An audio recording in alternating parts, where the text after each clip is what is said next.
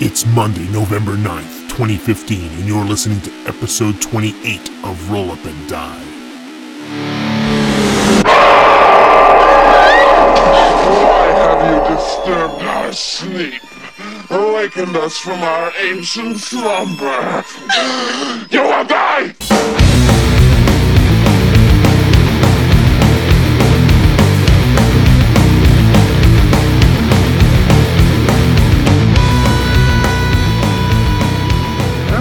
Special live Roll Up and Die podcast, and uh, we're joined today by a, uh, a magnificent writer of Lovecraftian horror, uh, Jeff Thomas, um, and uh, he's been a friend of mine for a long time, and uh, I'm really happy to have him here. How you doing, Jeff?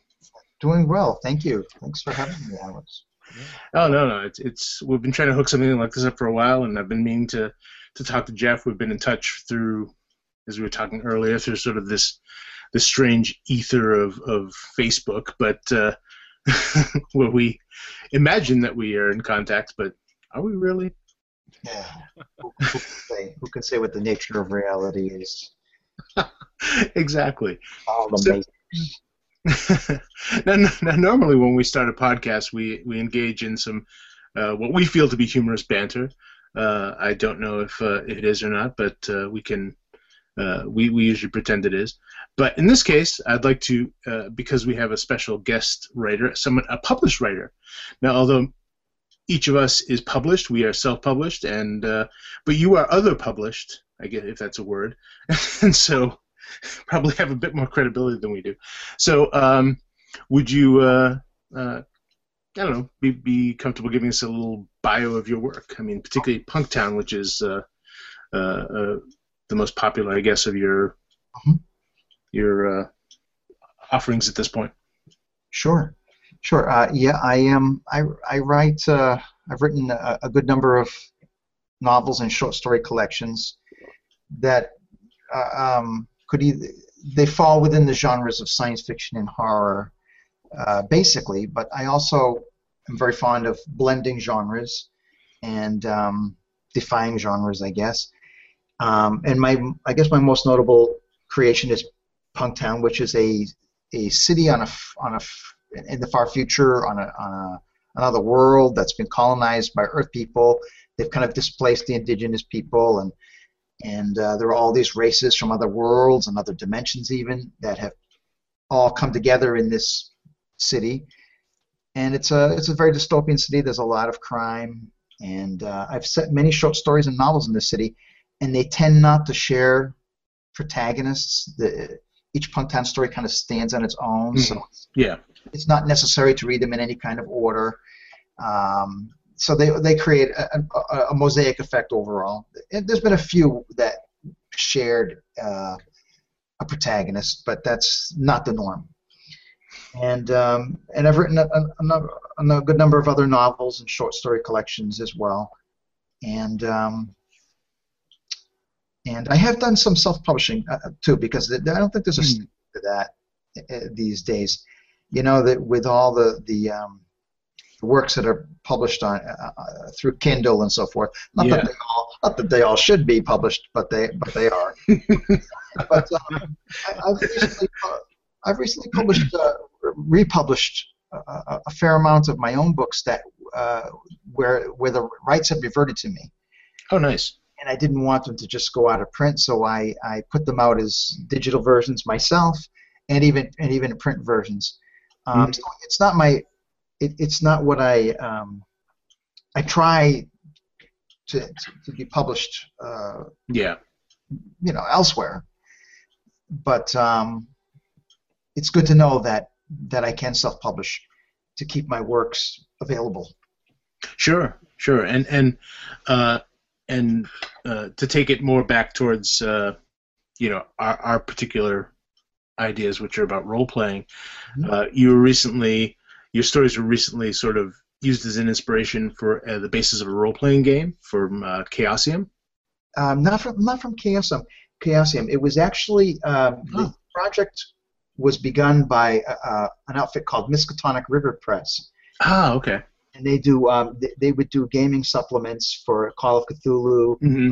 and um, and also they started creating a, a line of original fiction, and they, they put out a, a wonderful anthology that was a tribute anthology to Thomas Ligotti uh, called Grim Scribes Puppets. Um, recently, um, uh, the, the the the guy in charge of Miskatonic River, Tom Lynch, who's a good friend of mine, uh, decided to retire the the imprint. So um, he he. He was going to put out the Punktown role-playing game. It was successfully funded on Kickstarter uh, three right. years ago, and um, and uh, so he handed the project off to an outfit called Chronicle City, and um, so it's still in the works. Mm-hmm. It's almost complete. All the text is complete, um, and um, and. Uh, The only thing that remains, apparently, is to have some more of the interior artwork done. Gotcha. Um, so, so um, it, Tom Lynch actually did come back into the picture to kind of make sure that the that the book would come to fruition. So, um, but like I say, right now it's in the um, it's in the art stage. Mm-hmm. And it's got a really good art coordinator behind it, uh, Stephanie Mc, uh, McCallia, and um, it's got a great cover painting by a, a Polish artist named Mariusz Ganzel, and uh, interior illustrations by Peter Smir and uh, Johnny Billy Bob Gray. These are these are really cool people, and it's got some really good. Uh, uh, it, uh, it, the the the the project. The guy who came to me and suggested that Punktown would make a good um, scenario, uh, setting for a, a role-playing game was uh, this guy named Michael Tresca, who was a fan of my work. And he wrote a book called The Evolution of Fantasy Role-Playing Games that was oh, published nice. by McFarland. Mm-hmm. And so I, I don't, I really don't play role-playing games. So if I just took his word for it. Okay, it sounds good to me. So he he talked to Tom Lynch at Miskatonic River Press about it, and then they got these people together: uh, Brian Sammons, Glenn Owen Barris, uh, to to write scenarios. And I wrote two original short stories to go into the to the guidebook. Mm-hmm. Kind of give a, a sense of the Punktown flavor, but Michael Tresca did a really awesome job of creating kind of like an a Punktown encyclopedia with all the different alien races and yeah. weapons and so forth, and monsters and and the various Lovecraftian elements that that can be uh, utilized in, in the Punktown setting. Mm-hmm. And Michael Tresca kind of pulled all that together when he made the rule book. So it's going to be really, really cool. You know, yeah. it's been a long way, and and, and um, you know, I'm sure the people who who um, supported the project are, you know, they're probably a little antsy for it, but uh, but uh, yeah. it's, it's still in the works.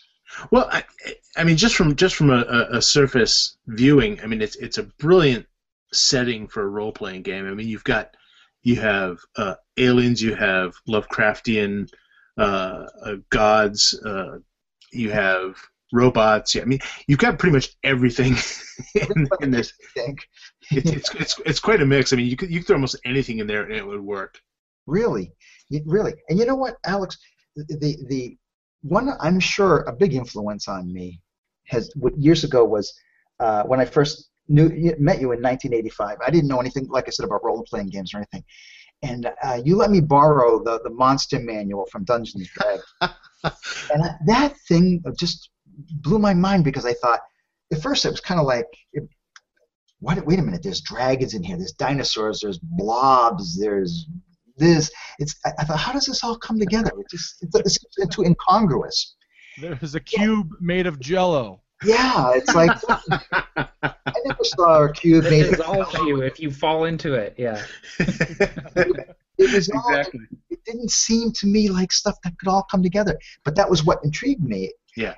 And then I, and then um, not all that long after that, I started playing The Legend of Zelda, the first Legend of Zelda game, and they they kind of employed that same approach. Sure. They had the blobs and the dragons, everything, and I thought, how cool it is that you can just throw all this stuff together, you know? Now, I'd already been writing Punktown stories since nineteen eighty, you know, um, yeah. and it was, and and, and and so it didn't really radically changed my approach to Punktown, but it, it, it, but still, it kind of fortified the idea that I could just keep throwing more and more weird stuff. Yeah. It, it will, it will work, you know. probably my uh, first. Uh, I'm sorry. No, I was going to say, yeah, it, it sort of reinforced your, what your I was, vision. It, it was funny that at first my sense of, of was was to rebel against this combination, but it really, but it really agreed with what my vision was for Punktown. But my, I, I, some, I get a lot of people saying, "Oh, Blade Runner," you know, but again, uh, and cyberpunk. But Punktown, I started cr creating it in nineteen eighty. First conceived of it in nineteen eighty. That was two years before Blade Runner came out. Two years right. before people started using the term cyberpunk. So I, I, I'm, I, I will, I'm happy to admit where my influences are, but I just want to get them right, you know. Yeah. My initial inspiration was like the Mos Eisley spaceport. I thought, this is so cool, all these aliens together. I thought, what if this wasn't just some like little dusty old west kind of a town, but what mm-hmm. if it was, it was a whole city, on a, a, a gigantic metropolis, but of that same character of Mos Eisley, we have all these races coming together, and it's dangerous. So I will admit to Mos Eisley being a, an influence. You know. No, and and it's it again from a role playing standpoint. Having this this sort of open world where almost anything is possible is just incredible for a game master, someone who's running a game, to be able to tap into almost any genre. Mm-hmm. You know, where you can you know you can have an adventure that is just pure horror. You can have an adventure that's sci-fi. You can have an adventure that's cyberpunk. You can have an adventure that is, um, you know, more. Uh, Uh, political intrigue, that sort of thing, yeah. And they all work together in this in this sort of setting. And so I, that that that's one of the things that I love about your settings is that they um, they can go anywhere. Mm-hmm. You know, they're not they're not limited by um, well, you know, we're we're doing a uh, uh, a detective, you know, noir sort of game, so we're gonna we're gonna just stick with that. Mm-hmm. And and and in in Punktown, that you know the There's, there's really no, not that sort of limit. Yeah, that, that's that's you know. So it, it made sense to me that when when you know Michael, like I said, Michael Tresca came to me and said this would really be, because I can see where that would appeal to other people and gamers, mm-hmm. but because it's what appeals to me every time I I return to Punktown. It's um, it's like I'm exploring another part, or I'm meeting new people myself, and so I can see how other people could kind of step in my shoes and. They actually get the, they would actually have the opportunity to be the creator, to, to do what I'm doing, and take yeah. through their paces and create new characters or utilize existing characters and so forth. And and so it's gratifying to me that other people can feel the excitement that I feel when I'm creating a a, a Punktown story. Uh, yeah. So Matt and Barker, what do you guys think about? I mean, that that sort of sensation of being being the creator.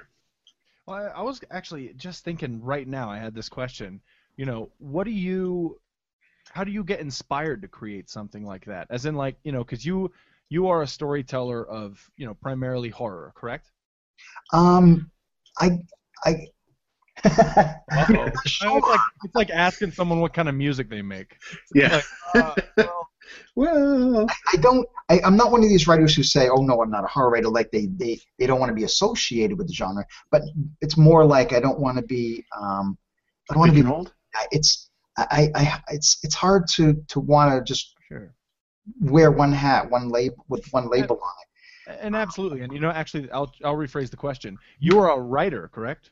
Yes. So, you know, there's, there's, you know, there's a storyteller in a way, yes. uh, in a huge way, and yeah. you know the the people who run these role-playing games are storytellers in their own way. Mm-hmm. And so, and, and and I think that the two jobs are very similar. So, you know, if the people are listening are interested in in getting motivated to write a story, or just coming up with an idea that's fluid and makes sense and isn't dumb or isn't cliche. So my question is, how do you, what's, if, if step one is writing words on paper, what's your step zero? How do you get psyched? How do you, how do you get inspired? How do you start writing?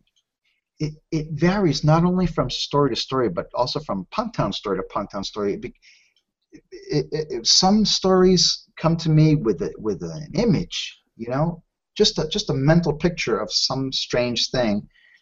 And sometimes it's more of a concept, something maybe maybe more abstract.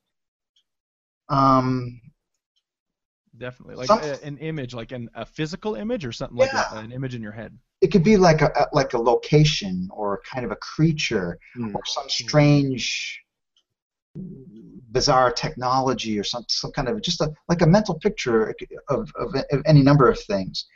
But sometimes it's a it's something I want to make a social co co commentary about, because Punktown is, like Alex was saying, where you could have political intrigue in in a, in a plot line. Um, Punktown is a good vehicle for making social commentary. Mm. Um, as I as I have said in the past, I don't see Punktown. It's not an opportunity for me to speculate on what the future is going to be like. It's more of an examination of the way we are now and the way we just the etern eternal human condition, but it's mm. seen through a kind of distorting lens, like of, of, of satire, and. Um, So sometimes a, an issue, some kind of, of a human issue will be my impetus for a story. Um, then other times I'm invited to, to participate in different anthologies with a, might have a theme. It might be this mm-hmm. you know, Lovecraftian theme or a, or a noir kind of a theme. And I'll think, okay, I'll, I'll, I'm going to write a Punktown story to address this theme. How can I write this detective story? Mm-hmm. But set it in Punktown, or how can I write this Lovecraftian story? Set it in Punktown. Mm-hmm. So that's another means by which I, I kind of that would be kind of a mechanical approach.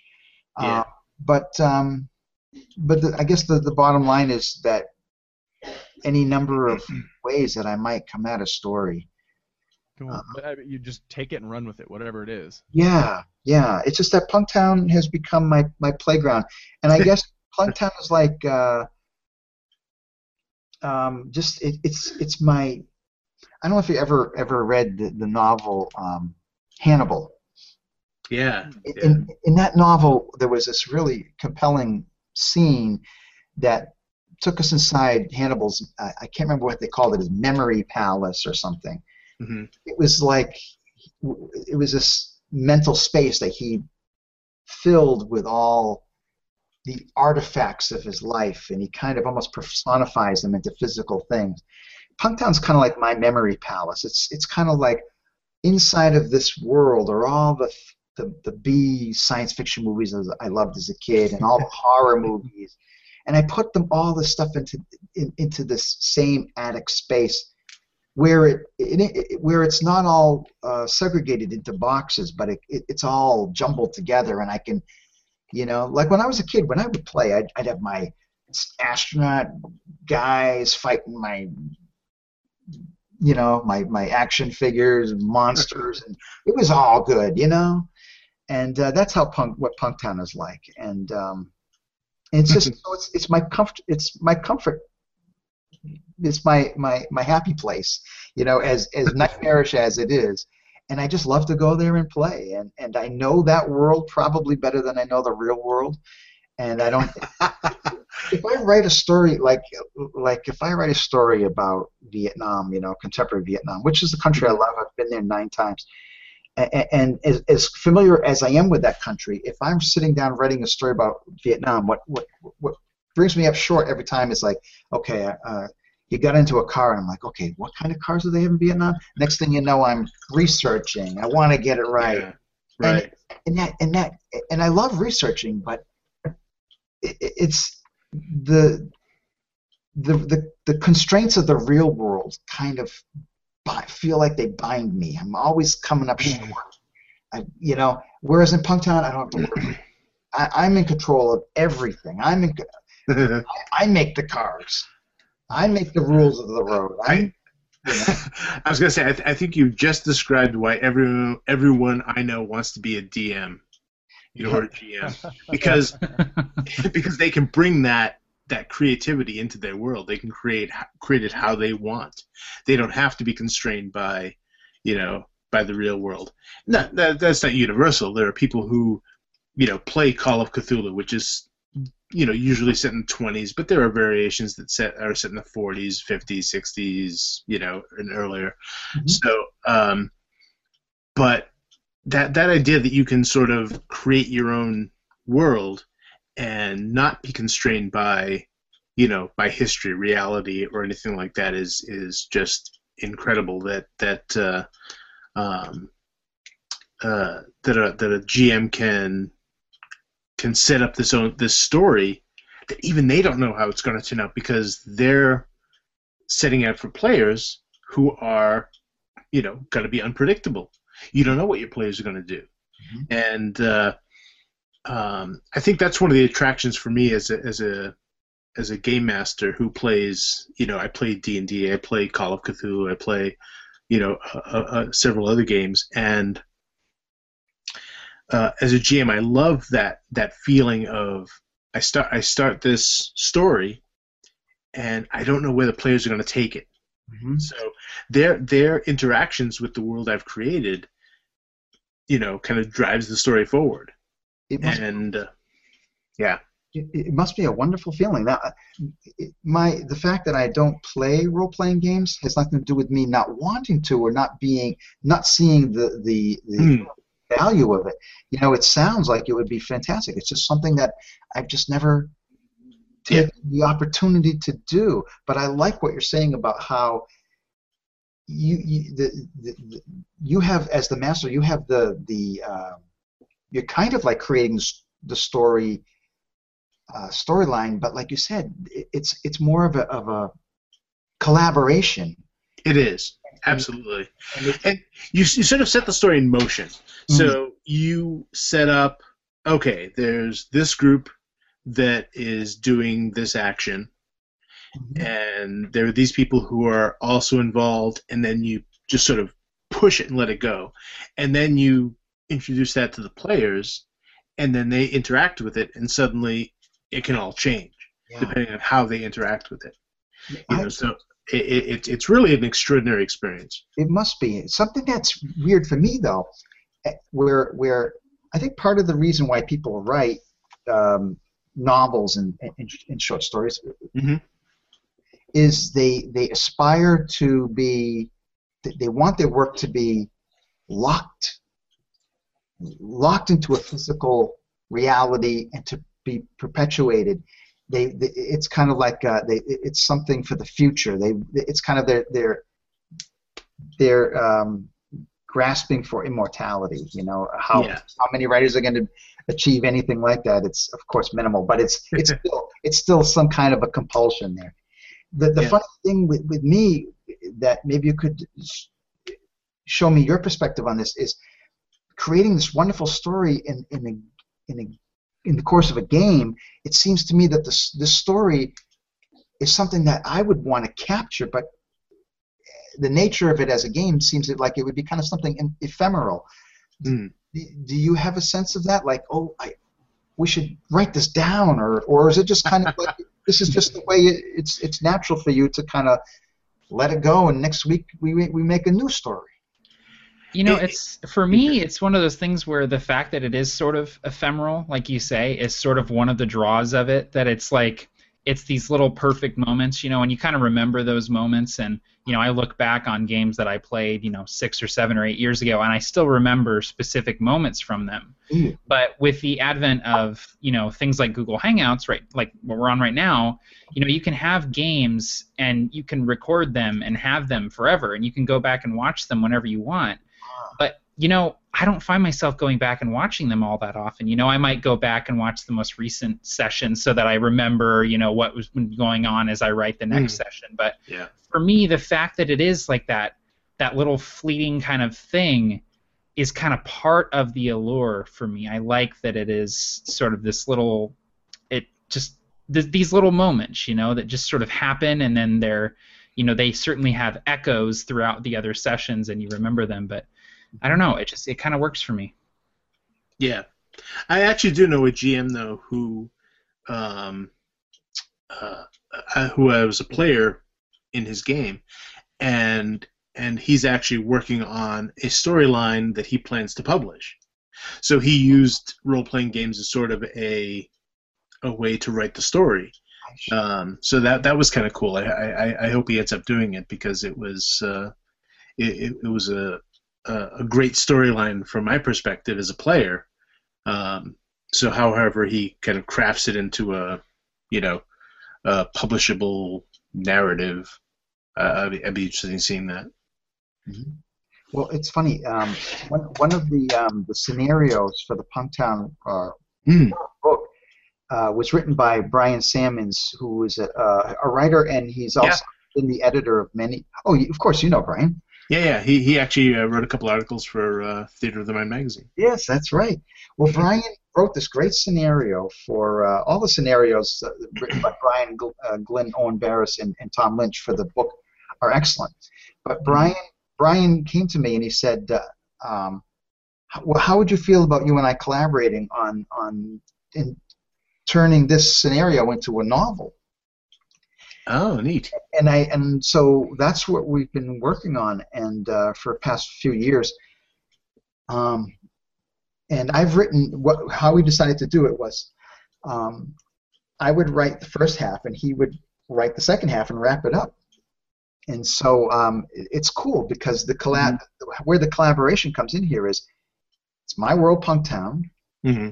It's his story, uh, but I'm adapting his story and kind of changing elements of it. I write the first half, hand it off to him, and he carries the element yeah. that I've created. So it's really cool, the back and forth of it. Mm-hmm. And uh, so it, it's in the, the ball's in his court now. So it'll be interesting to see how it all comes together.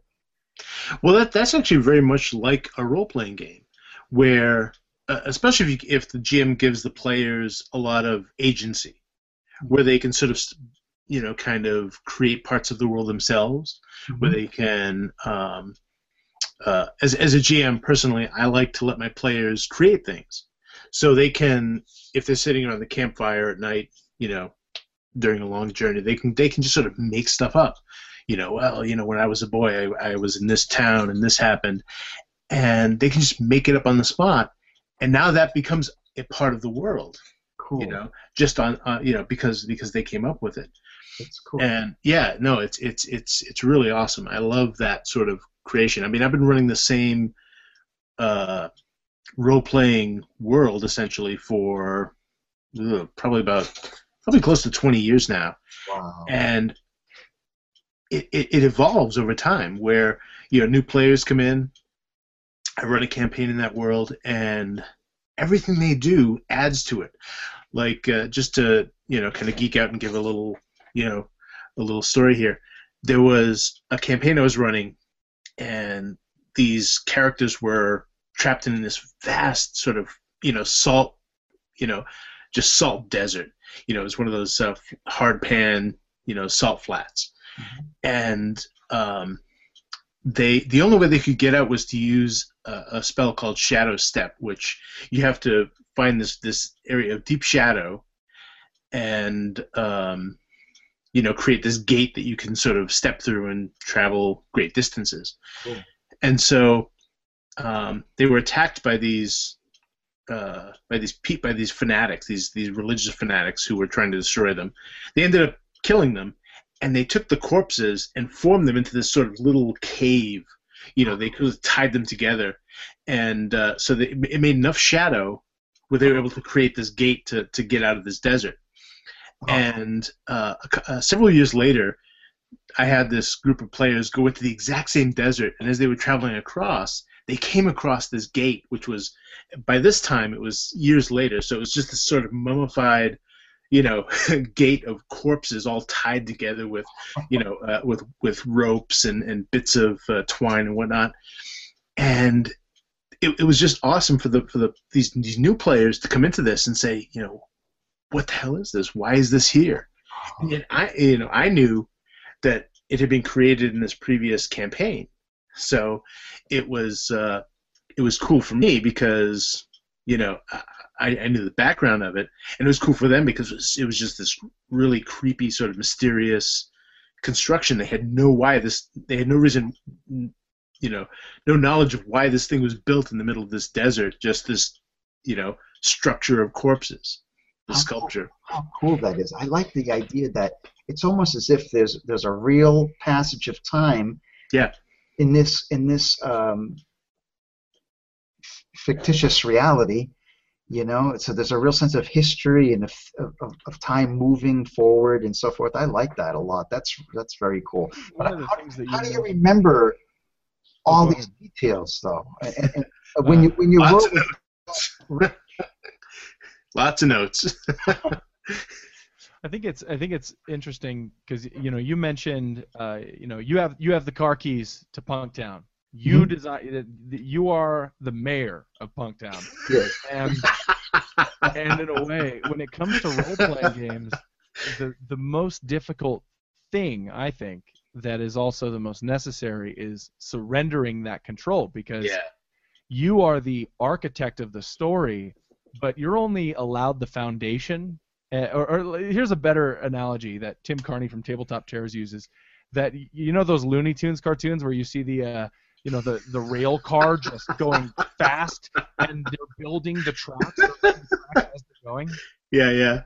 That's exactly how a lot of people run their role-playing games, is that, you know, it's kind of like uh, Stephen King. He says he was a pantser, right? He just wrote by the seat of his pants, which, you know, a lot of people argue he couldn't end a book to save his life. Well, you know, it, sorry. Uh, anyway. I love Stephen King. So. I like Stephen King also. I'm, uh, I'm with you on that. But, uh, but the, the, you know, it's it's it's almost like the, the important part is being able to surrender the control over your own mm-hmm. world, your own story, because the other people around your table, they don't, I mean, they, they're playing characters in your story, but it's almost like yeah. they're playing characters in their own story, and you're just Absolutely. the one to tell it to them. That's a fascinating relationship. But does the, the does the, ma the game master ever have to kind of rein people in if they're kind of like, no, that's inconsistent with this world? Yeah. Or uh, yes, very much so. Uh, a lot of a lot of uh, game masters will do that before the game uh, yeah. even starts by saying, hey, you know what? There's no No blue winged fairies in this world. Sorry, Mom. You know, and it's like, okay, all right, but, well, uh, but yeah. or, or sometimes during the game. I was gonna say it's it, it is a relationship. I mean, if if you're playing with people, like I play with a group online now that I'm really comfortable with, and so I know that I can set up, um, uh, set up a world with them, and give them all the agency they want, and I know they're not going to abuse it. They're not gonna. They're not gonna take it beyond what the the boundaries of this world allow for. Mm-hmm. So uh, a, a lot of it is, um, you know, once you reach a certain point with your players, you can sort of let them go and just, you know, run in this playground, and then it becomes a more collaborative effort. If you're with new players, you sort of have to establish that sort of uh, relationship. You know, find out what their, you know, what their what their world is like. You know, what they expect, that sort of thing. Mm-hmm. And um, I, th I I like that uh, Barker mentioned Stephen King, because even he he has said, like, I'm a big fan of the uh, Dark Tower series, and I'm I'm actually listening to it again on audio.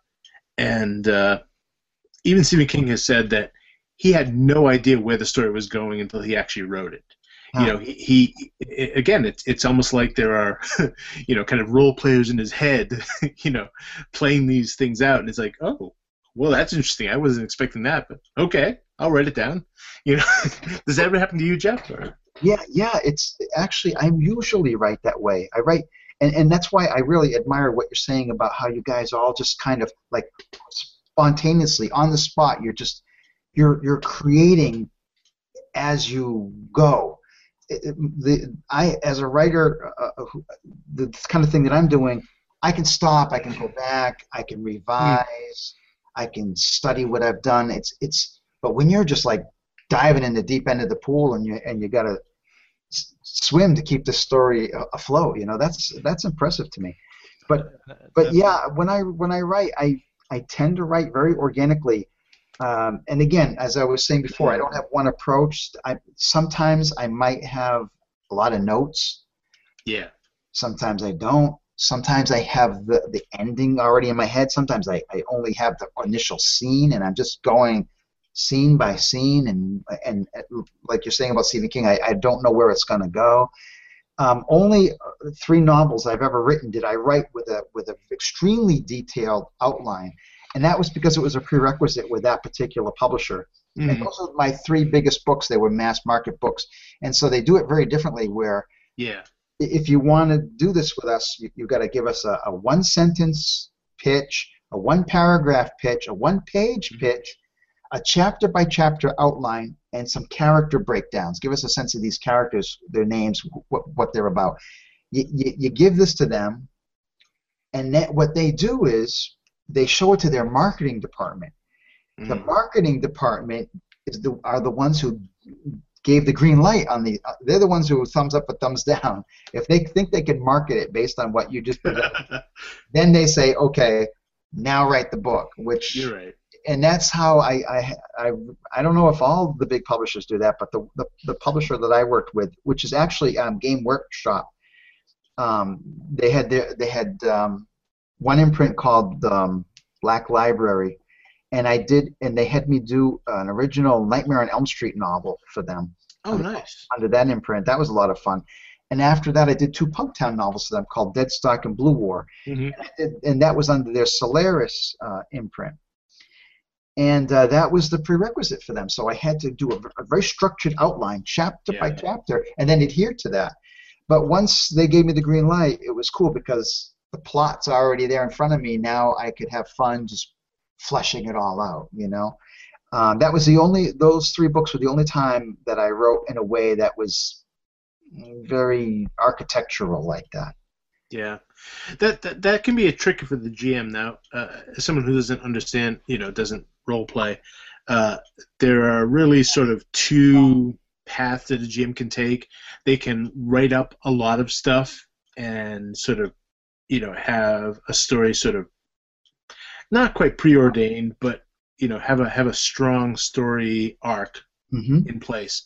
And there are others who are more sand, you know, we call sandboxy, where you know, it's a sandbox where you have things going on, and it, it's really about, at that point, how the players decide to interact with it. Mm. I'm, I'm certainly more of a sandbox uh, G M where, you know, I might have villains and characters in this world that are, they have plans, they have plots, they have things going on, mm-hmm. but they are uh, susceptible, I guess, to, to the chain to, to the whims of the players as soon as they begin to interact with them, you know. So once they once the players begin to interact with these plots, the plots change. And so, uh, as a G M, it's really kind of cool being able to, uh, you know, to set up a villain, let's say, mm-hmm. uh, just to keep it black and white. And the villain says, "I'm going to introduce this." You know, plague to a city because it'll please my god, and I can, you know, wipe out this populace and increase my power. Mm-hmm. Um, so that that's their plan, and, and they have a plan in which to do that. Now, once the players, uh, the player characters, sort of enter that scenario, they're going to interact with it and suddenly begin to either, you know, change it or interfere with it or. You know, maybe not, you know, depending on how it goes. But at that point, I, I love being a G M in that point because I'm excited because things change. You know, yeah. I, I, you know, it's it's kind of like being a writer, except that you get to be surprised by what happens. Um, I don't, I don't know, uh, you know, as as a writer, do you get to be surprised by what happens? Do you like write a, you know, do do you like write something and like, whoa. I didn't think that was going to happen. yeah, not not to the extent that you're talking about, because you're you're you know you have you're but you're interacting with other people, so there's really going to be stuff coming at you that you're yeah. you can't fully anticipate. It's kind of hard to surprise yourself, but it's still something of that nature happens. Yeah, I remember. I always think of this story. It was very interesting to me. I was reading a book uh, by William Peter Blatty about uh, how he came to write *The Exorcist*, mm. and particularly how he turned it into a screenplay.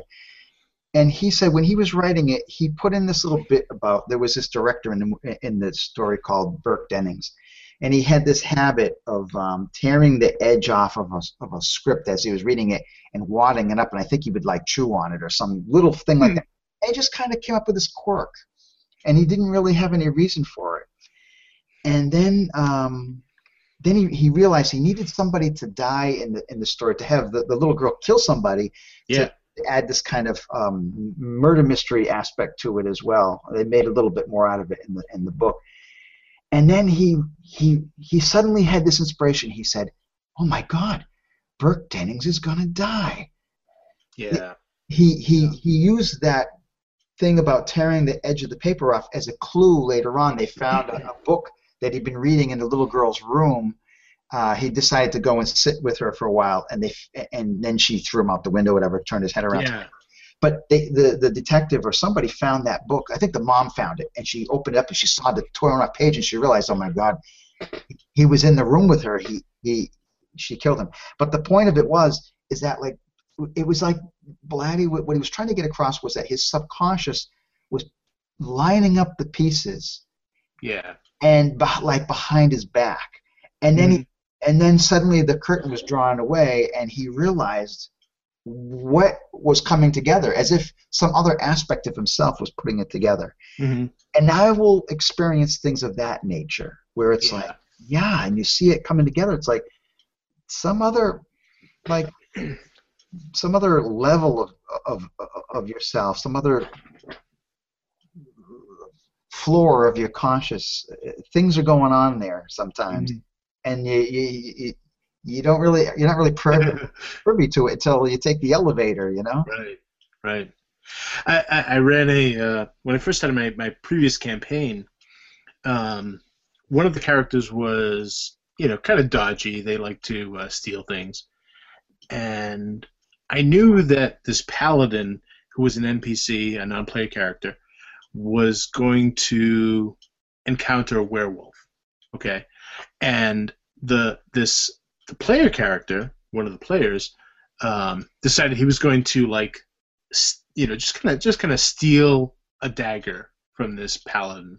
Mm-hmm. You know, it, it was it was an, an you know relatively innocuous event, but what that inspired in me was you know something that came later, which was they found the body of this this paladin who had been killed, a friend of theirs, someone that their characters had developed a relationship with, and he had been killed by the werewolf, reaching for his dagger, and and just his hand was still grasped on his empty scabbard that his dagger had been in.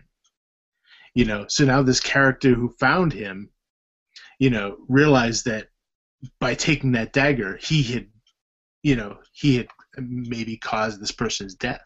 Oh. And so it. Uh, As a G M, as soon as he took that dagger, because I, I had already sort of planned that, okay, I'm going to have this, you know, this paladin encounter this werewolf, and something's going to happen.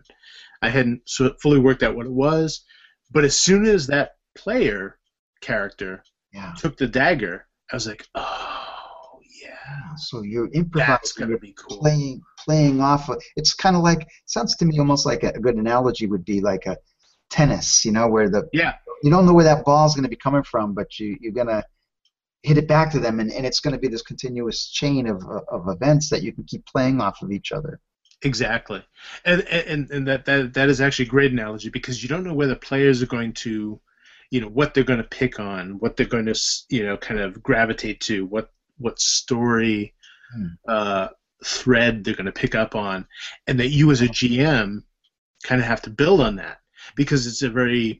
you know, uh, uh, active participation. You have to sort of look at what the players do and say, okay, uh, since they did that, now this is going to happen as a result of it. Mm. So it's it's it's it's a very exciting uh, uh, it's a very exciting thing, and, and when it happens, it's it's just awesome for a G M, because you know, like, oh, this this is something they're going to remember. Yeah. They're gonna, they're gonna remember this. Very cool. What I, what I, what makes me curious though is, given all that could happen, and, and the flexibility and, and the different plot lines that may unfold, how does a game come to an end? How do you know when is is there an end? is it is there ever a clear cut end to this? Uh, Barker or Matt? Uh, well, uh, I'm gonna go with Matt, because I think he's ended more campaigns than I've ended. Matt? There, I guess there comes a certain point. You know, sometimes you plan. You you might say, okay, this campaign is gonna be three or four sessions, and here's the kind of vague arc that I'd like to do. Or you know, you could be doing something where there's no end goal in sight, and you're just kind of taking it session by session. And you might have some. you might have some vague big picture stuff in mind, like, oh, I think the final battle with the villain is going to be like this, or, you know, I think there's going to be this moment and this moment that's going to happen. But eventually you kind of get to the point where you're like, you feel the story kind of wrapping up. Oh. Uh, and you kind of have, like, for me, in the campaigns that I've ended, it it gets to that point where I go, oh, I need to start wrapping this up. Like, I, I'm, it's getting to the point where things are getting closed off, and it's going to start dragging out now. So if I want to keep the momentum, if I want to keep this game exciting, if I want to keep it moving forward, I need to stop it. And so you start thinking, okay, in two or three sessions, we're going to be done. So what do we need to wrap up before that happens? And what I've done in the past is I have a, I've written down all the loose ends, all the magic items that they found that I never came up with a, you know, a reason why they have them, all the N P Cs that they interacted with, all of the, you know, the plot lines that they embarked on and the quests that they took and the enemies that they've had, and I try and think, how many of these things can I wrap up in two or three sessions without making it feel rushed? Yeah. And you just kind of wrap up what you can. And I, I'll, like, I'll be the first to say, pretty rare that you find a campaign that's wrapped up in a neat little bow, you know, with an epilogue and, yeah. you know, everything comes together at the end and things that happened in session one suddenly make sense in session twenty. Right. But, you know, it, it does get to the point where you're like, okay, I'm going to wrap this up to the best of my ability and uh, just kind of make it work. And, I mean, that's, you know, a finale of a T V show is a great example because mm, there are yeah. aspects of that that are really satisfying, and then sometimes you walk away from it saying, like, I really wish they would have gone back to this, or I wish this would have happened. You know? So it, it, it, or, or, or what the hell did that mean? Yeah, or what did, yeah, what did that mean? Will we ever know what that meant? But most D and D campaigns turn out to be like Lost. Lost, or, yeah. yeah. Like, re- Lost. Did we really need like episode three through six? Was that necessary? But the, uh, you know, for scale, Jeff, you know, let's say the Lord of the Rings, all three movies. That's a D and D campaign. The Mines of Moria would be one session at the table. So, yeah. so that's kind of like the, the scale you're looking at. And after a while, you're like, you know what? Let's end this. We're going to end this with this awesome battle. And then you have the crappy D Ms who's like, no, no, no, no. We need three sessions of epilogue with Frodo and Sam on the mountain and saying goodbye. And we need, make, you know, make it four. Make it four sessions. So, it, again, it, it sounds like it, it has a lot to do with thinking fast, on your feet, kind of oh, yeah. having a feel for it, intuition, insight, and so forth. And so it, I mean, that's got to be the same. Uh, I mean, a little bit of the same for you, right? I mean, you gotta. Yeah. I, I was thinking that as you were describing it, like it is similar to like when you when you know that you this the story has to start wrapping up, or it's gonna uh, wear out its welcome. It's an instinct. Mm-hmm. It sounds like it's very comparable to that. Also, in, in, in role-playing games, uh, like you can have something like a long campaign that might run for a year, year and a half, even two years I've seen, um, you know, playing once a week, that sort of thing. Uh, but you can, you can also have what, you know, what we call in the role-playing uh, community one-shots, where you just play one game and it's just beginning to end. And I guess that would be comparable to, say, maybe a, a short story in writing, where where you kind of know you have to you have to start here and wrap up in you know you know uh, a two thousand words or whatever it happens to be. You know, you you you have you know you have to complete a story within that short arc. Yeah. So exactly. uh, yeah. Uh, so a, a one-shot role-playing game is very much like that. I that I see that that that's something I can yeah definitely understand. Where a short story, you have a like you said a, a certain word limit or whatever. Mm. You know, you have to be concise. You can't kind of spread out too much. You gotta you know kind of block out your scenes or whatever. As opposed to like you said, a longer campaign, a year or two years. That that sounds just like a novel to me, where you can you can move around. You know, you it is. It is. Quick question for you, Jeff. Um, mm-hmm. So when when it, uh, I'm sure a lot of people have felt this way, and I feel this way a lot. Like, oh, I want to write something. Oh, I, I really want to write a story, or I want to make a D and D story or campaign. I want to I want to write something, but I don't know what. Mm. One of the biggest obstacles for me, for instance, is you know the blank Word document or the blank sheet of paper. I think anything can go on that sheet of paper, so nothing goes on that sheet of paper. So, so, so my question for you is, when you, if you get that feeling, or what advice would you give to me or anyone listening that's like, I, I know I want to write something, I just don't know what that story is right now? Wow, I, I would almost, I, I when I when I have a blank page in front of me, it doesn't stay blank long, because if I if I've actually sat down, if I've gone that far, I'm gonna move forward. But if, if somebody found themselves in that position, I would say just kind of write stream of conscious, you know, just just uh, just to get the muscles moving, and then kind of. You can always throw that away later, but it might lead to something, a, a, mm. a, a certain passage, or or it might take you to, down the road a particular kind of sequence of events, or you may discover a character in there. But I would just kind of just babble. I would just, mm. so to speak, just kind of just don't worry if at first if if if that's what's uh, uh, impeding somebody. Don't worry about. Uh, Yeah. Where it is now, it, you you can always go back and, and mold it or discard it or, or whatever. Yeah, that's right. the, the the shitty first draft method, you know, yeah. where you just you, you get everything out, you get everything that you could possibly think of out, and then you trim it back, you know, like yeah. like you're carving a statue almost. You gotta you gotta get the marble up the stairs and into your studio before you start chipping away at it, you know. So you gotta carry all this crap and make it, you know, make it appear before you, before you can start chipping away at it and make it e- into even a semblance of a story. And I feel like that's, you know, it is very similar with R P Gs where you go into a campaign with a million ideas, but, yeah. you know, only, you know, thirty, forty percent of them ever make it into the campaign at all. Yeah. Oh, yeah. Sometimes stories, I'll have, I'll have a, the idea that I, that inspired me to begin with it, it ends up never appearing in it. It, it will be yeah. discarded. Um, But at least, you, you know, as long as you're not being allowing yourself to be paralyzed.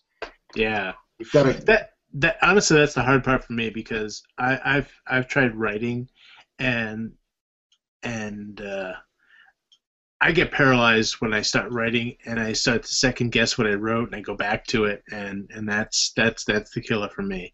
Mm-hmm. Um, my most successful writing, actually, ironically, was with Jeff, which which we did a kind of stream of consciousness thing, I think, over the phone, talking about a story and bouncing it back and forth, and we ended up just writing a, a really short story, yeah, but, the, and it, the, the father figure one. Yeah, that was a, fu- a fun experience. It was, it was. And, and for me, that was the most, ironically, the most successful, because I didn't stop to think about it. I, I wasn't... Uh, I wasn't even thinking about writing, and uh, that was a big difference, I think, for me, because when I sit down and try to think about writing, I get, you know, I get locked. Yeah. I, I, um, I'm, it's funny with me. I, I used to write a lot more. I, I would just, just jump out of the airplane, and you know, and without even checking to see if I had a parachute on first. And I, I, this was seriously back when I first started selling stories to the small press magazine. Um, I would uh, write a story in one day.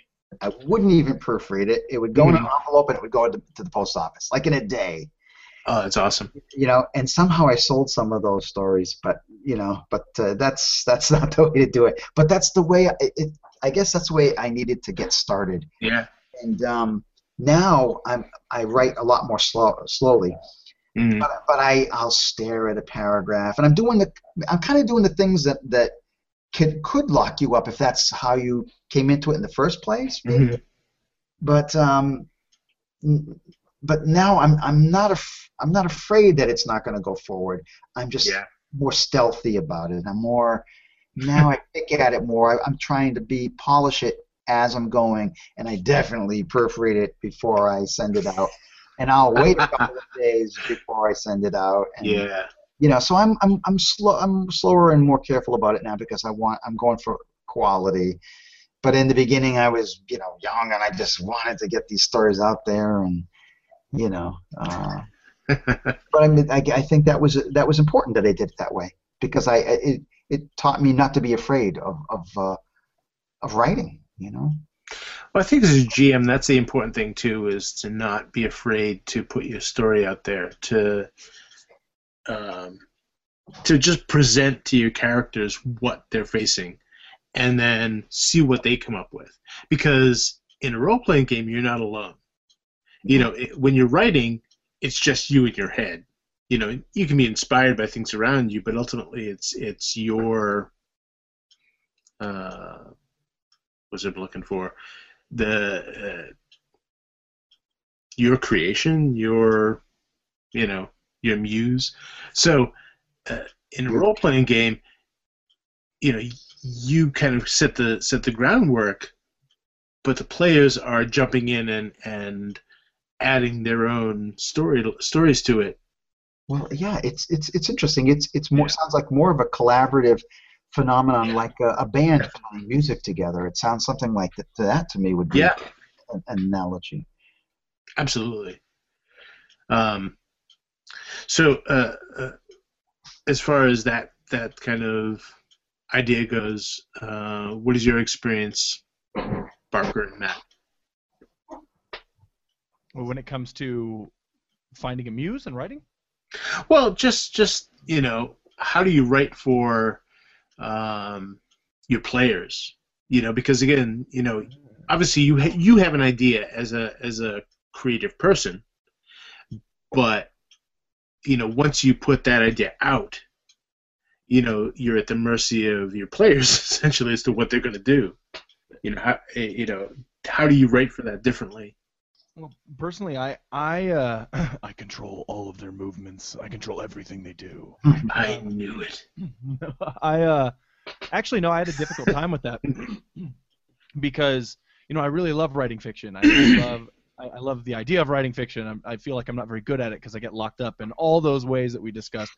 I have a very difficult time uh, bringing the block of marble up to the studio. I'm just not that strong, but.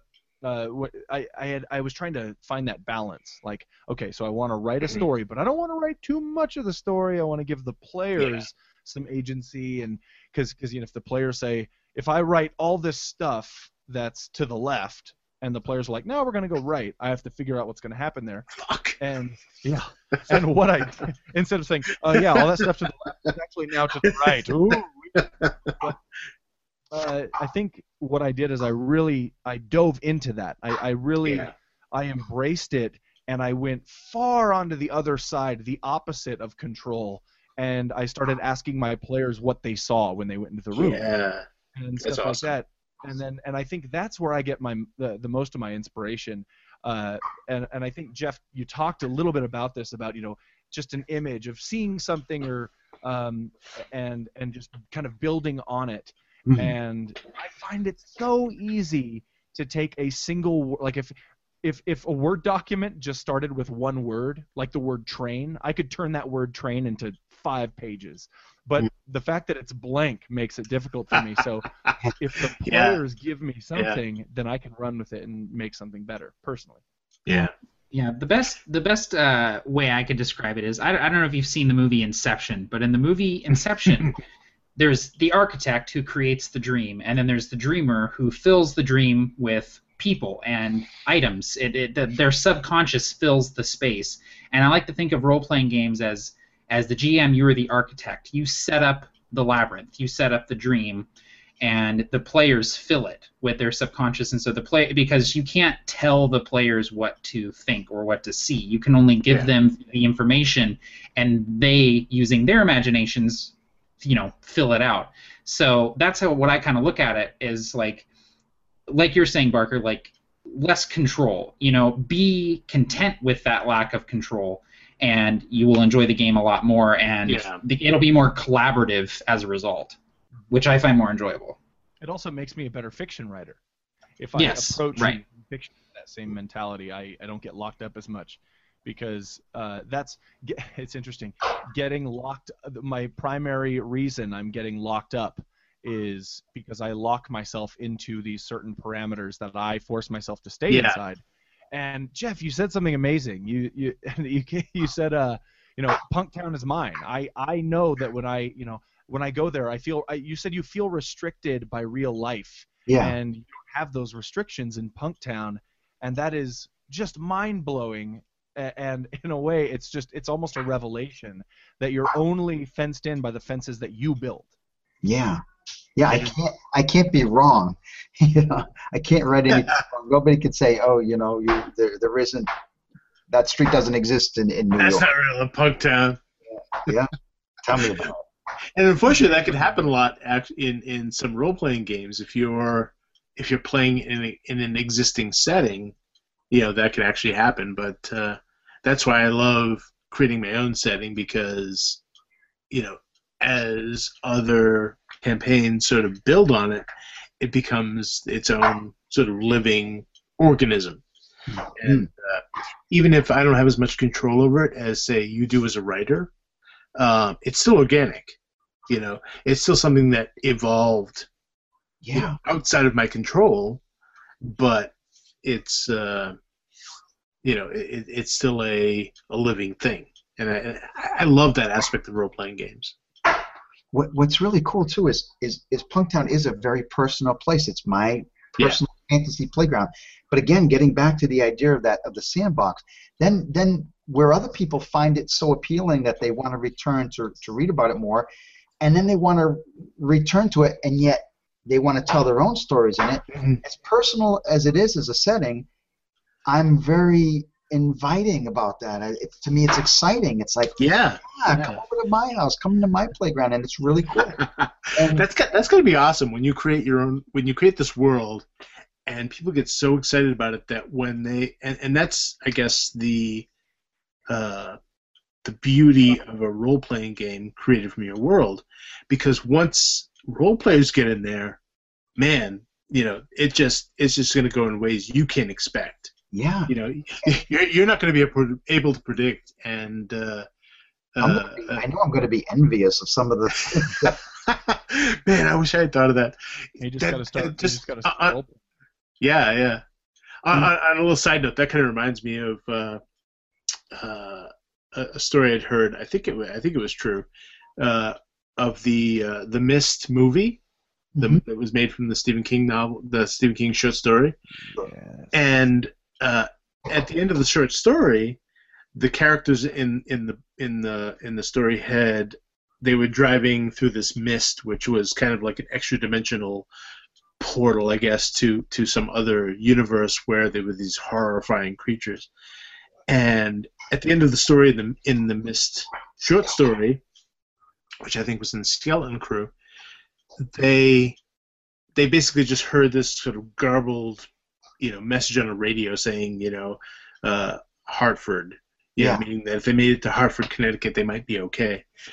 Um, but in the movie, they they ran out of gas trying to make it through the mist, and the main character had to had to kill essentially everyone who was in the car to prevent them from being, you know, uh, uh, killed by these horrifying creatures, including his own son. He had to kill.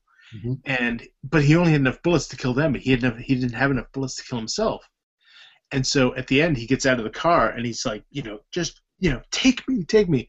Uh, by the way, spoiler alert for anyone who hasn't seen The Mist, you know, just stop listening now.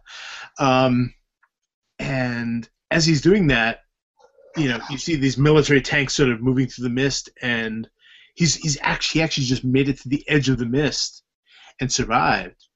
But he'd already killed his own son. Yeah, oh God. You know, and I, I just remember I just remember hearing the story that Stephen King said, "Oh man, I wish I had thought of that." I, I actually, it was such a better ending than mine. Oh my God, I actually hate that ending, because it's kind of like when when when you see these guys with the, the soldiers with the flamethrowers, like, yeah, yeah, everything, yeah. Go, everything go okay now. It's, you almost want to hear a voice go, "Ha ha." You know, like, you killed your son. Oh, everything's okay now.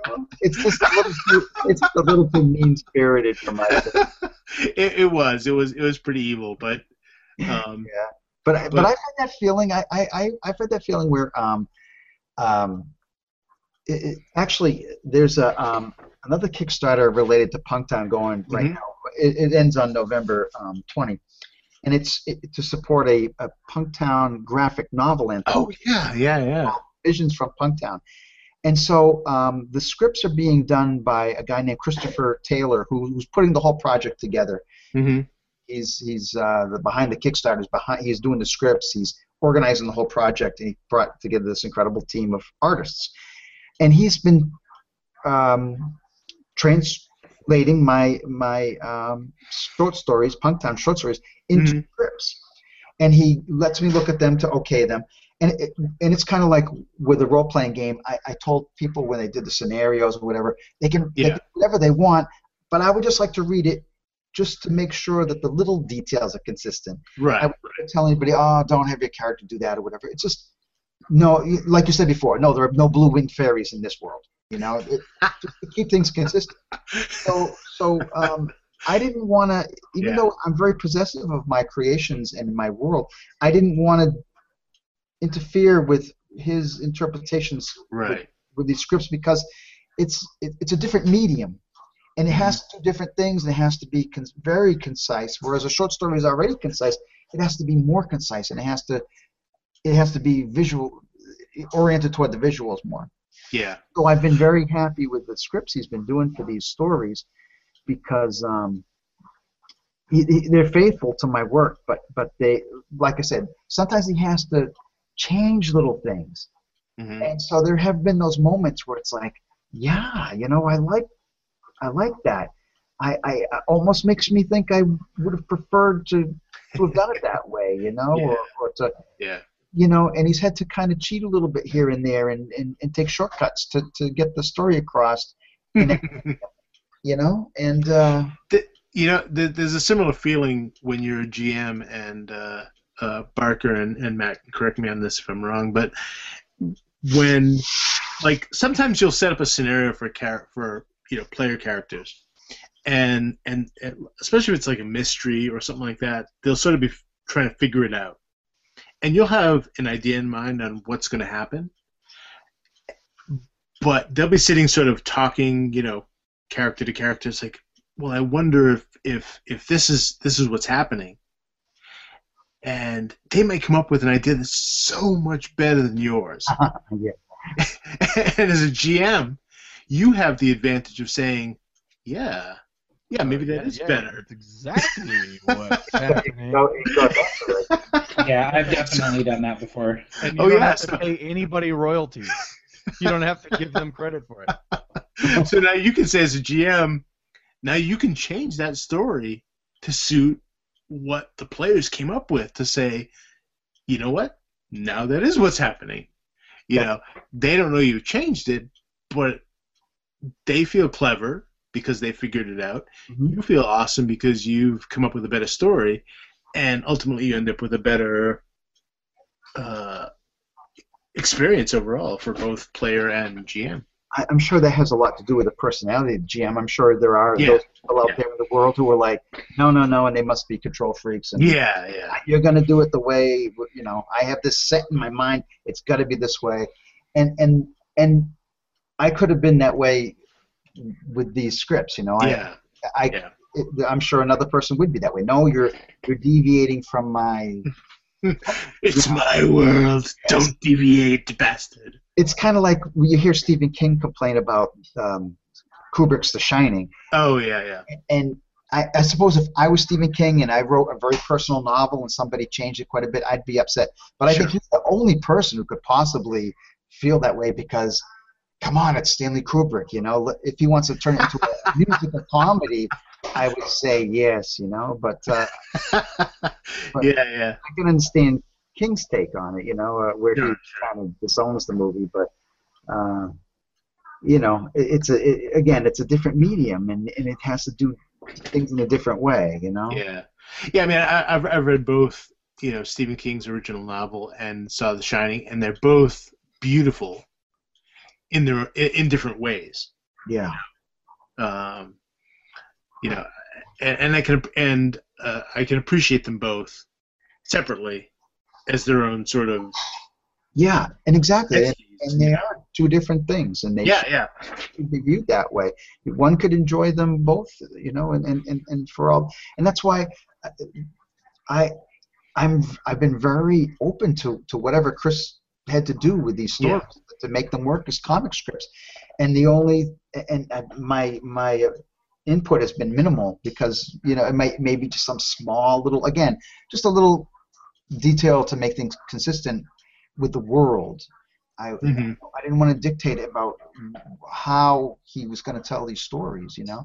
And it's, yeah. it's similar. A similar thing is going on with the artwork as I see it develop for these for these uh, graphic representations of my stories. That's going to be hard, yeah, because yeah. you you you have to have a vision in your head as a writer, yeah, and, and then to have an artist sort of interpret that. And, and, and that and that's kind of the same as a G M. You, you're you're sort of interpreting a an image you have, but the players are going to interpret it how they see it. Yeah, which might be different. Yeah, and yeah, it exactly. might be still in a cool way, but it might not mm-hmm. be what you envision. Like, right. It, one of the stories in particular, um, it, the artist has has um, he actually used the he, I gave the the the. the people on this graphic novel um, anthology, I gave them the, the, the rule book for the role-playing game to use because I said, oh, like, nice. basically like an encyclopedia. So oh, that's cool. File for that. Yeah. And, and this one artist decided he was going to try to pack as many Punktown aliens as he could into this story because it starts out in an emergency room, and so he packed this emergency room with all these different kinds of aliens. Mm-hmm. And And it's just amazing the detail he put into this image. Um, and some of the aliens are quite like I envision them, and some are a little off, and some of them are really different from what I envisioned, but they're, it's not that he got them wrong. He's just interpreting them in a different way, but it's still valid. It still works. So it's really cool. Again, it's like... this is my world, but now I have. I'm kind of p handing it over to other people to kind of bring their own creative uh, vision to it, and it's a really, really cool experience to see that happen. Yeah, I'm kind of experiencing that for the first time because uh, Barker and I, we we have a, a indie publishing company called Absolute Tabletop, and we've been uh, commissioning artists to do art for the supplements, and it's very similar to what you're talking about, where it's it's characters that have been in my campaigns and that I've written about, and all of a sudden I'm seeing art of them, and it's like, you know, that's not quite how I pictured them, but it is now. You know, like I, that's yeah. perfect. You know, it has yeah. just enough of what I envisioned, and then the missing pieces that I did I didn't necessarily formulate in my mind. You know, like I never thought about like what what color was his shirt, or you know, how did he style his hair and things like that. And all of a sudden I I see it in art, and that's just a really cool experience, and it's something I, I enjoy every time I, I see a new piece of art for our supplements. It's just really, really fun. That's yeah. exactly it. Yeah.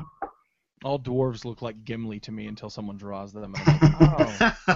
uh, I, I'll, I'll yeah. tell you what, the Hobbit movies did a huge service to me in showing me how dwarves yeah. might look. You know. Yeah, that was that was interesting. Uh, I, I, I when I It's a great. This is a great example. When I when I first saw the uh, preliminary, you know, like uh, what do they call them? Just the storyboards. Well, no, no. Even even the photographs they originally released of oh. the uh, treatments of the different dwarves. It was like, um, part part of my brain sort of recoiled. Like, ah, oh, that's not a dwarf. You know, that's because, a little man. Yeah, right. Because I've been, I've been so immersed in that dwarf the, is sexy. That doesn't make sense. Right, right, right. So, so it, it it challenged my preconceptions of what a dwarf should be, and ultimately that was cool because like, oh, okay, I I can see it now, and and you can sort of look beyond the your own preconceptions. So yeah, that that was that's a great example. That was cool. Um, so uh, we should probably wrap up soon because it's been uh, uh, a little while now. An but hour uh, and a half of awesome. no, it, it, it has. Stuff, man. It, it, yeah. Been, I, I, go ahead. You know, what's been really cool for me is you you guys helped me um, kind of envision what it will be like for people who will ultimately play the, the Punktown role-playing game, where I don't have that experience, mm. I kind of have a sense of, of, of how of how they will experience it, and and uh, I people have told me, promised me that they will teach me to play so I can experience it myself. You know, they'll kind of. I mean, uh, you, you, you speak of the three G Ms here who are, are very experienced, and any of us would be happy to uh, cool.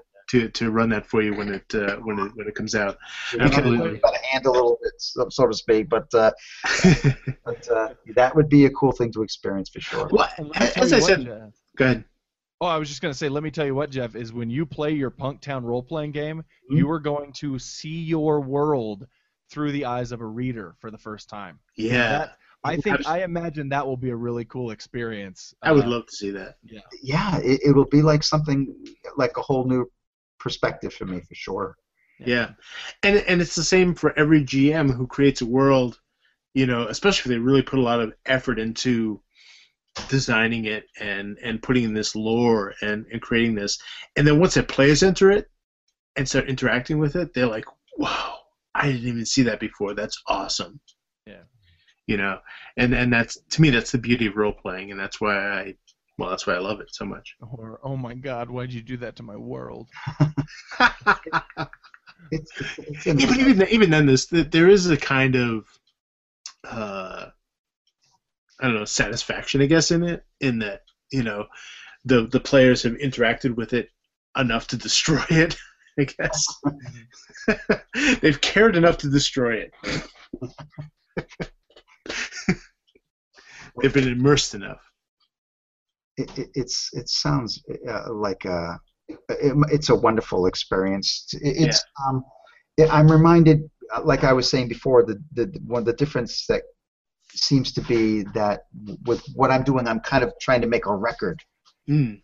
of what I'm of my creativity. Whereas you're living in the moment of creativity, and it sometimes, like for instance, like I said, I, I go to I've been to Vietnam, and I'm overwhelmed by the sights I'm seeing, the beauty. It's kind of similar, I think, to to to going into like a fictitious world like Punktown, where sure. it's, there, there's all kinds of sights and things that you haven't seen before, and, and here I am in this world.